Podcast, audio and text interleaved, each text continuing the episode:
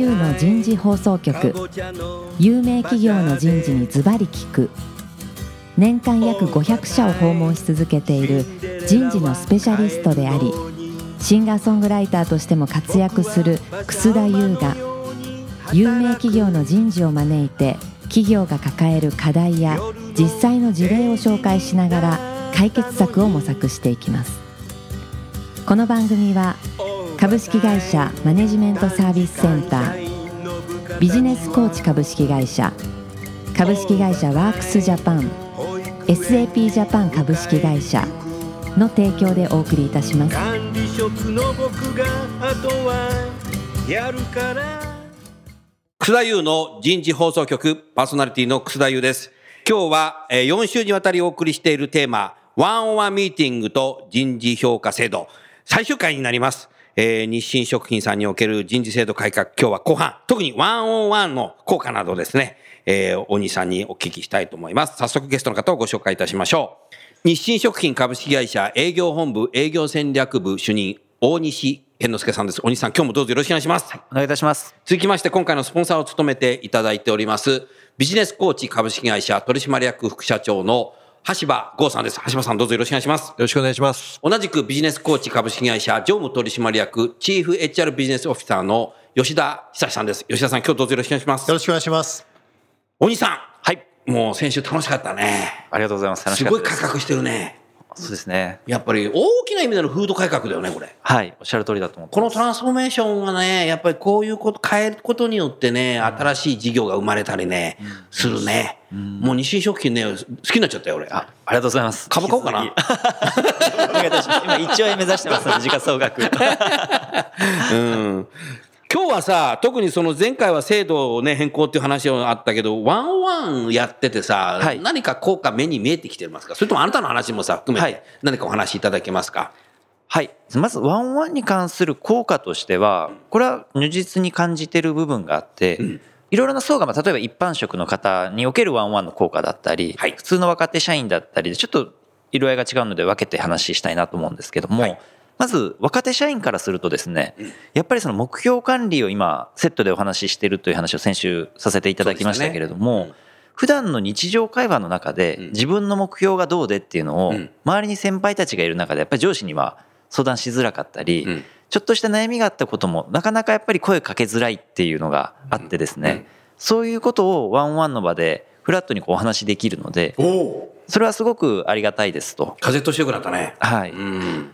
でそういった意見は本当にあの各ブロックから上がってきているので、うんこれはそういう意味でのワンワンの意味ってすごくあるんだろうなとうん。いうふうに感じております。うん一方で一般職のこうその地方限定で働かれている方からの意見として上がっていたのが、うんえーこれすごく面白いなと思ったのがですね、うんまあ、あの子供さんがいらっしゃいますと、はい。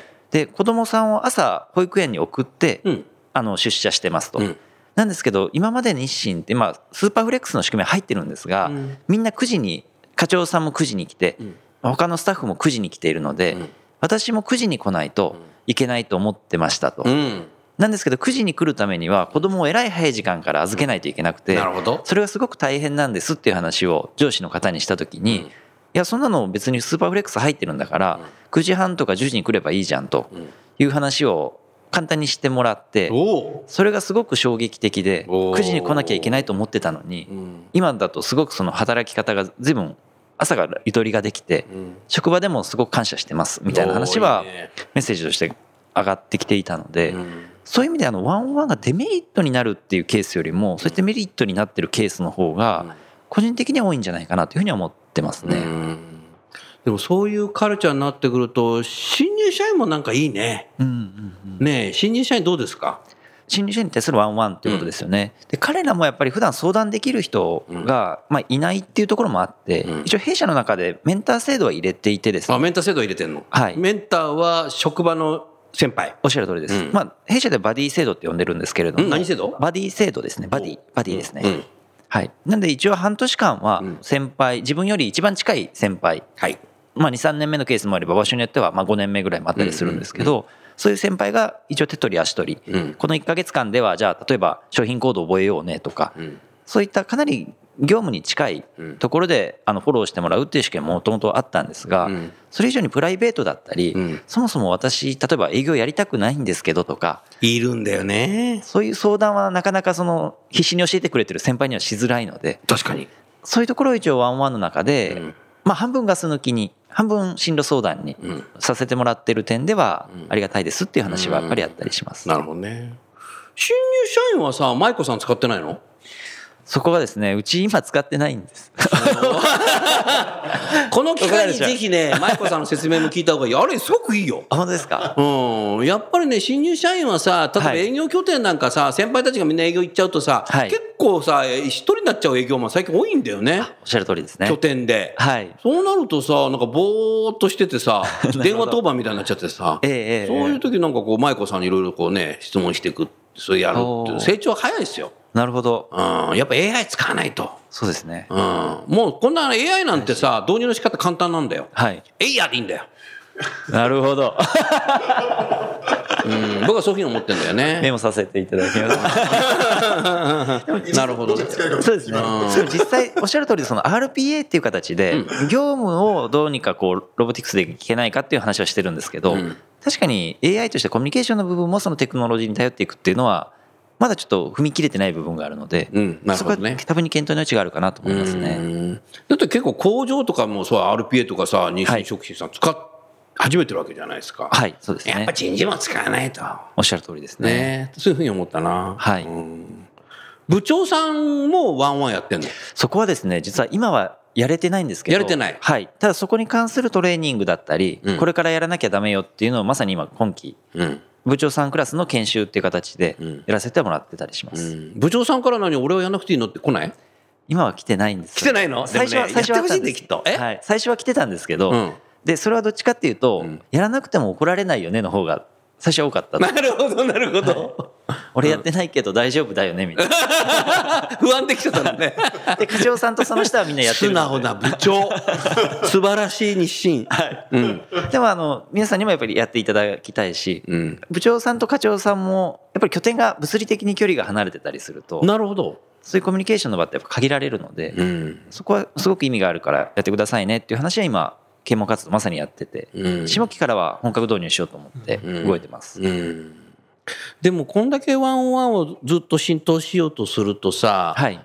電話で one on one とかさ、チャットで one on one っていうのもさ、はい。なんかそういう進化系がありそうな気がするけど、そこはどう考えてる？今はですね正直やっぱりェイスフェイス。はい。うん。でやるようにや推奨してますうね、ん。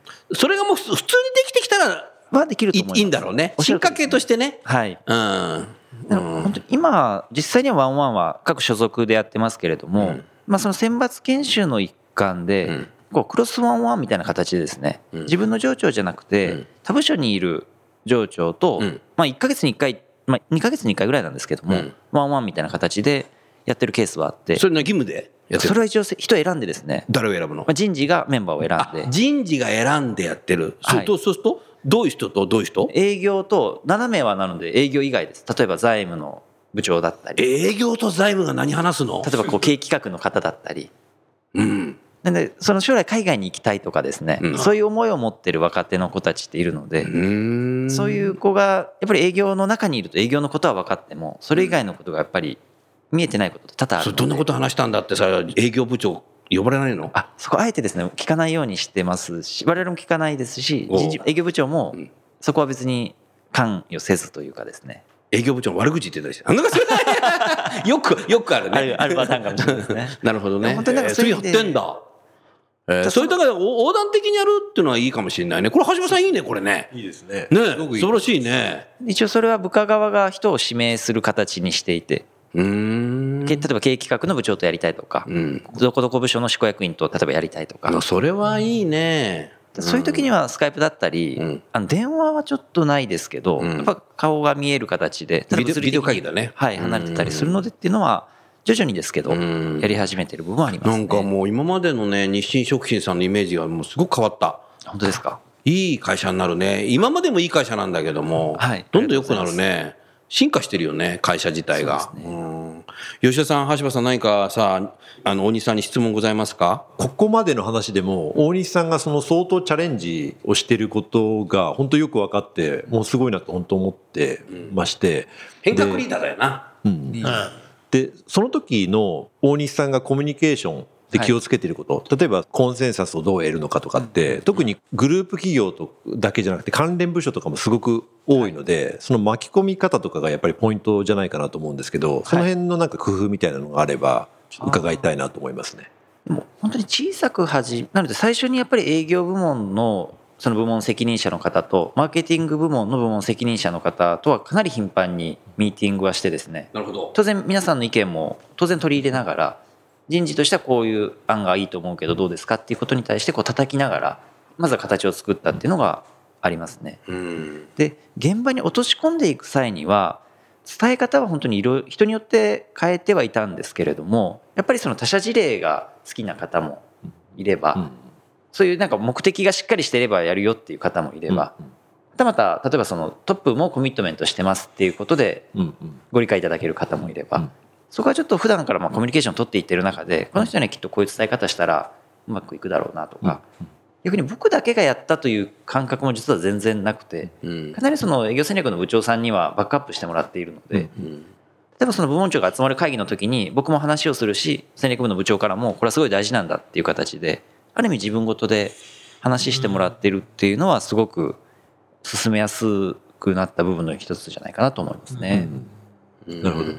あとそれに関連してもう一個質問したいことがあるんですけど、はい大西さんのように新しいことにこうチャレンジしているとどうしても今までのことに対して新しいことがこう上積みされていくので、はい。まあ、何かをこう捨てないと新しいことチャレンジできないっていうふうに考える担当者とか、はい。まあ、部門の人とかも多くて、ん。そういう問題って起きなかったのかどうかっていうことと、はい。もし起きたとしたらどうやって解決したのかなっていうことは聞きたいですね。ここはですね人事部のその上の方とは実は BP になる前にかなり話をして BP で行くからには今人事でやってる仕事は基本全部剥がしてくださいっていうコミュニケーションをうん。人事部の上の方とは話してました。うん。で当然それは他の方にしわ寄せがいくので、ん。最初はそれはちょっといきなり全部はさすがに無理だっていう話もあったんですけれども、なるほど。そこはあんまり折れずにというかですね、そもそも BP でやることってこんなにたくさんあって、うん。なおかつ時間もかかると、うん。で向こうに行ったらその労働力というかですね、作業できるのは自分一人しかスタートはいないので。こっちをちゃんとやりたいんだったら今人事で持ってるルーティンワークをやっぱ剥がしてもらわないと、うんうん。なんかこう両方とも倒れちゃう可能性があるから、そうだね。そこはどうにかお願いしますっていう話はして、うんそこはご理解いただけたのはすごい大きかったと思いますね。うん。実際にその、大西さん自身のさ、ワンオンワンのさ、なんかエピソード話してくださいよ。まあ、僕自身もまあ受ける側としてうん実はワンワン、まあ、今人事の上司とワンワンやってます、うんでそこに関しては今どうっていう話からまさに始まってですまあ、ねそうだね。逆にこれからじゃあ BP としてどういう価値出していくとか、どういうのが必要だと思うとかっていうのをまあ質問形式でもらえるのでおー素晴らしい上司じゃないですか。そうですねコーチだね。あまさにビジネスコーチさんの資格取ってる上司そうなんだ 知らないで聞いたけど。そういうくだりがあったのなるほど。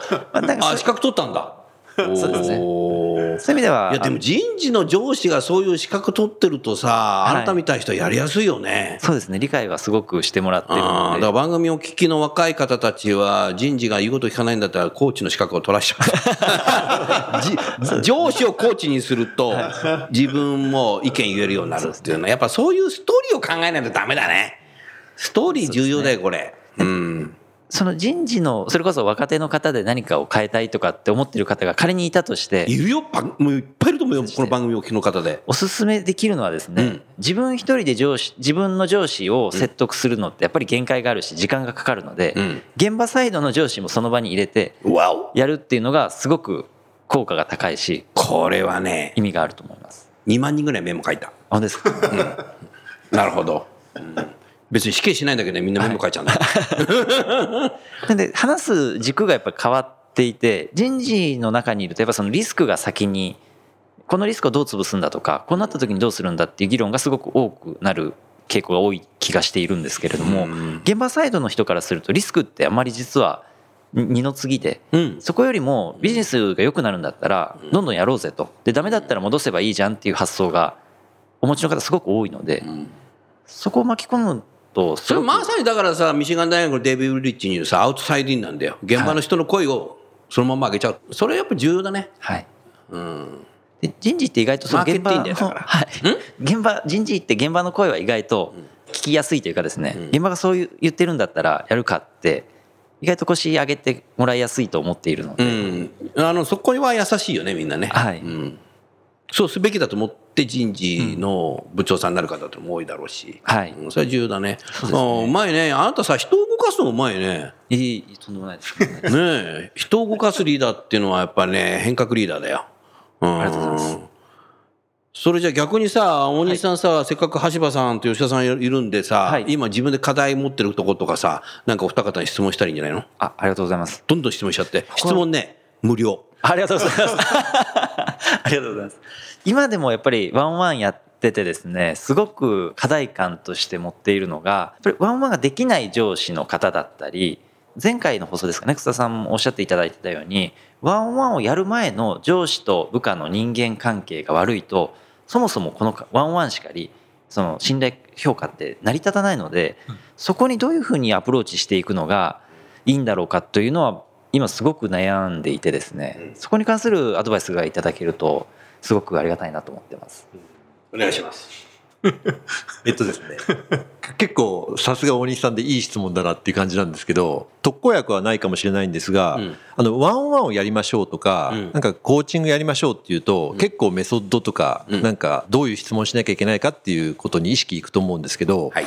ワンワンを機能させるっていうことと、まあ、上司部下の関係性を良くするっていうのは、まあ、鶏卵みたいな関係でなるほど上司部下の関係性がいいからワンオンワンが機能するっていうところもありますし、その逆もあって、えっと、ワンオンワンをやっていくから関係の質が良くなるっていうこともあると思うんですね。なるほど。なので大西さんの質問にあの一言でお答えするとワンオンワンの場でもう部下の話を聞くことに徹するおっていうのは一つの解決策かなと思っていて、そこで質問もいらないしアドバイスもいらないしティーチングもいらない。その？今のケースはですあ今のケースはね。本当にその関係性が良くないとか、そもそもうまくできないっていう方への処方箋としてはん。そういうのもありなのかなと。ん。で話を聞いてもらって嫌だなって思う人はいないので、うん口数が少ない人は時間自体は短くなるかもしれないけれどもそれは別に10分で終えればいい話で、30分とか1時間やりきる必要もないと思うんですね。で話すことがなければその時はじゃあ今日はなければあのおしまいにしましょうでもいいと思うんですけど、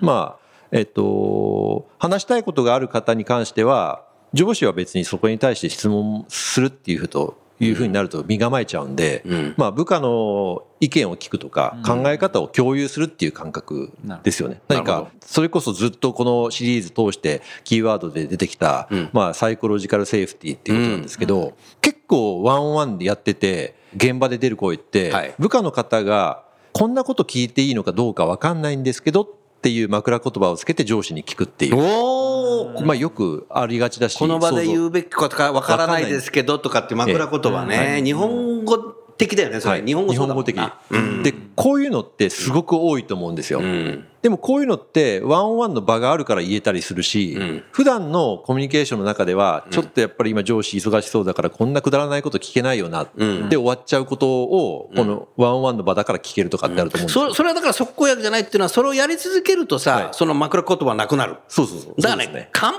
薬なんだよこれ。なるほど。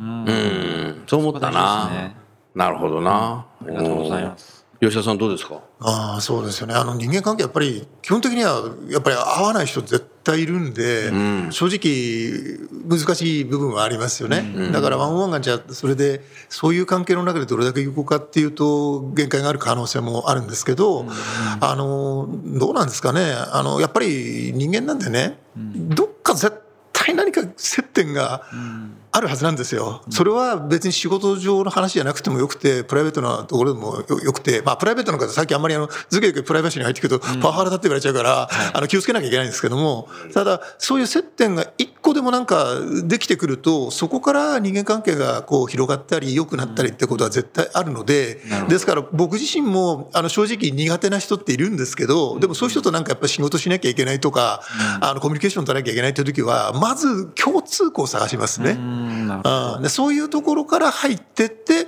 お互いなんか分かり合えてくれば、あ要は先ほどのサイコロジカルセーフティーの土台ができてくれるので、でそれを広げる努力をするって言いますかね。そうするとなんか、これまでなんかとっつき抜き相手だったけど、お、結構なんかいろいろ知ってみたら結構いいやつじゃんとかね、なんか思えたりするんで、あの、そんなところから、うん入ってったらどうかなって感じもちょっとしますね。えーいや、でもどうしてもあな人確かいますから、うん、あ無駄な努力に終わる、徒労に終わる可能性もあるんですけどね。うん。はい。ありがとうございます。それはだからやはりうまく合わない人を見つけるのもこれから人事の役割になるしじゃあその時どうするのっていうのも多分出てくるだろうし、それとこのワンワンミーティングをやるワンワンマネージャー自身が部下をそうやってワンワンやることによって部下がマネージャーになるとはいワンワンマネージャーの僕パイプラインできると思うんだよね。そうなってくるとねさっきみたいにね枕言葉は全くなくなるね。うん、で時間かかんだよ。そこがよくないってさ、橋場さん言ったら、これやっぱ漢方薬なんだよ、これ。で、これずーっとやり続けるとね、僕ね、日清食品はね、次の元号の時代ね、すごい会社になると思ありがとうございまう。もう今の元号諦めよう。いやいやいや、でももうすぐだよな。そうですね。もうすぐだよ。来年5月1日にね元号変わるんだよ。もう次の元号にね、期待しよう。ありがとうございます。それでさ、もうワンワン株式会社ぐらいになっちゃってさ、それは誰がやったんだ？って、大西っていうのがいてさ、みたいな、もうさ、将来日清食品のさ、あの、遠隔に書かれるぐらいになるぜ。ありがとうございます。ねえ頑張ります。うん人人事の改革って沿革にあんまり出てこないんだよね。そうかもしれないですね、確かうんに。やっぱそこはやっぱりカルチャー変革したってことでね、もうね、自分で書いといていいよ。そんなふうに思ったね。もう一つぐらい誰かないの？何かこう制度のことでもいいしさ。あ、いいですか、うん今、 one on one に関係する話で今、こう僕の中でも実はもう一つすごくホットトピックがあって、HR テクノロジーと one on one を何か組み合わせられないかっていうのは実はちょっと考えていて、ありそうだな。これ何かっていうと、うん one on one ってやってくださいって言って実施率だったり、うんやった実績はアンケートを取れば分かるんですけど、うん。その場で何を話してたのかとか、うん。その話が有効だったのかとか、うん。そこって正直全く感知できていなくて、うん。そこに例えばそのボイスレコーダーがいいのか分かんないですけど、うん。テキストマイニングしたデータからうん。何か統計分析をかけて、できますね。こういうキーワードが多く出ているから、うん。この one on one は良かったとか逆にこういうことを部下が言ってるから、うん。あなたの one on one はダメだとか、うん。そういうなんかこうさ評価したいわけじゃないんですけれども、うん。上司にとってもそれがあった方が、なんか one on one をやる動機づけにはなるんじゃないかなと思っていて、なんかそういうサービスとか先端事例じゃないですけど、こういうの使ったらどうっていうのがもしあればですね、ぜひ教えていただければと思うんですが。あのね、僕アメリカの HR テクノロジーショーに行ってきたんだけど、もうね、すでにそれはあるんですよ。うーんとね、すごいのはね、えー部下と上司が話しているものを、はい。いあのいわゆるビデオ会議でやるんですけども、どういう表情で喋ってるかっていう顔認証も AI で分かってくるはいんですよね。だからもうそういうのできてるんですよ。それから喋ってるやつも全部録画して、はい。それがもう全部テキストで、どんな対話をした人が部下が成長したかとか、そういうのもできてるんですよ。なるほど。できてる。だからそれが日本語の2倍とかできないまだ。うーん1バイトなんだ。だからそれができてきたらね、はいすごい時代になると思うね。うん、で、そういうもの出てきたらさ、ぜひやっぱりね、それもね、スモールスタートでね、はいトライアンドエラーしてみるってうんうんいうのは重要だね。もうね、次の言語にそれできる。素晴らしいですねうん、それできる。そうなってくるとさ、あのマネージャーの質がものすごく高くなるしさ、マネージャーも大変なんだけどな、そうですねここ、これ言っちゃうと、みたいな。部下もさ、うん、枕言葉はマジ言いますけど、みたいな。忖度が出てくるかもしれない忖度が出てくる出てくるかもしれないね。で、そこで学習すんだよ。なるほどうん、枕言葉言ってるやつはダメだとかさ。多分ね、え、それはもう、もうできてきる。おーいいですうんうん、ねそれはできる。だってさ、でもあなたが言ったことなんていうのはさ、製品にしようと思うさエンジニアいっぱいいるわけですよ、でもそれ出てきてるんですよ。はい。面白いと思うよ、うん、次の時代ねすごい面白いなというふうに思うね、うん、さあじゃあね4週にわたっていろいろね大西さんに話していただいたけど最後に橋場さん吉田さん何かねコメントを言っていただいて番組を終わりたいと思うんですけどまずじゃあ制度ということで吉田さんはい、評価制度とワンオンワンってね、あのー今やっぱり取り組みを開始した会社さんってまだそんなに多くなくて、で、今正直言うと評価制度の中にワンオンワンどういうふうに組み込んでいこうかっていうことで、まあいろいろとこう模索している会社さんが多いと。そういう中で、今回ですね、4回シリーズでおじさんからいろいろお話聞いた中に、結構個人的には、あ、なるほど、評価制度とワンオンってのはちょっとそういうこんな感じに結びつけたらいいのかなっていうようなところの結構ヒントが得られた感じがすごくしてるんですね。それと改めて思ったのはやっぱり現場で運用するマネージャークラスのやはりそのコミュニケーション能力、コーチングスキル、それから、えー評価スキルですね。こういったものが三位一体となって混然一体となってやっぱり現場できちっと運用されるってことがワンオンワンをよりその制度寄りのところで活かしていく上で非常にポイントになってくるんじゃないかなと、うん、その可能性をちょっと今日はあの今回はですね感じましたね。事例をお話しいただいて本当にありがとうございました。ありがとうございました。ありがとうございます。それでは最後に橋場さんお願いいたします。はい、えーありがとうございます。ワンオンワンのことに関して、まあ、大西さんのお話を伺って、まあ、改めて一番感じたのが、まあ、ワンオンワンで何が得られるかっていうと、やっぱり自分と向き合うっていうことと、あと仕事と向き合う。で、これをまあシンプルにできる場っていうことが、まあ、新しくこういう取り組みとして、まあ、出てきたのかなというふうに思っていて、これが多分その大きくなっていくと、まあ、ビジネスとかイノベーションとかっていうことにまあつながっていくのかなっていうのを、まあ、改めて、えー感じました。はい。ありがとうございます。まあ僕はね、4週渡っていろいろとね、お話しいただいて聞いていて、やはり AI とかロボットが自分たちの仕事を取られちゃうんじゃないかみたいなネガティブ論がいっぱい出てるけども、改めてね、やはり人事が、こう、社員という生身の人間同士を喋れるようにね、しておくことでね、これがね、やっぱね、もう人事の運命だよ。これやんないとね、ダメだよ。ここをね、ぜひね、あの番組をお聞きのリスナーの方も、ぜひ平成のうちにね、スタートして、次の原稿でね、残れる人材を作るっていうのがね、もう一つの人事の役割になってきたのかなと思います。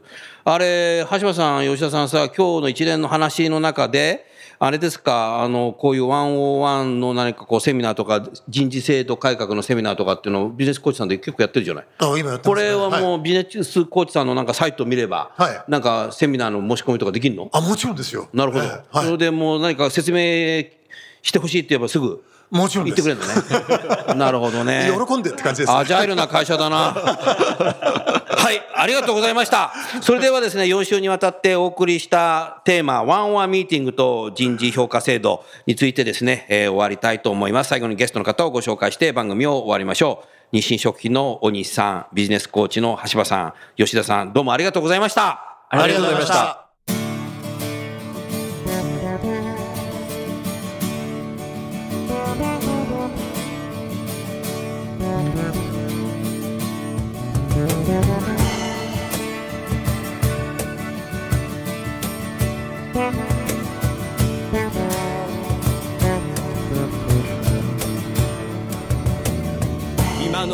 今日のお話はいかがでしたか？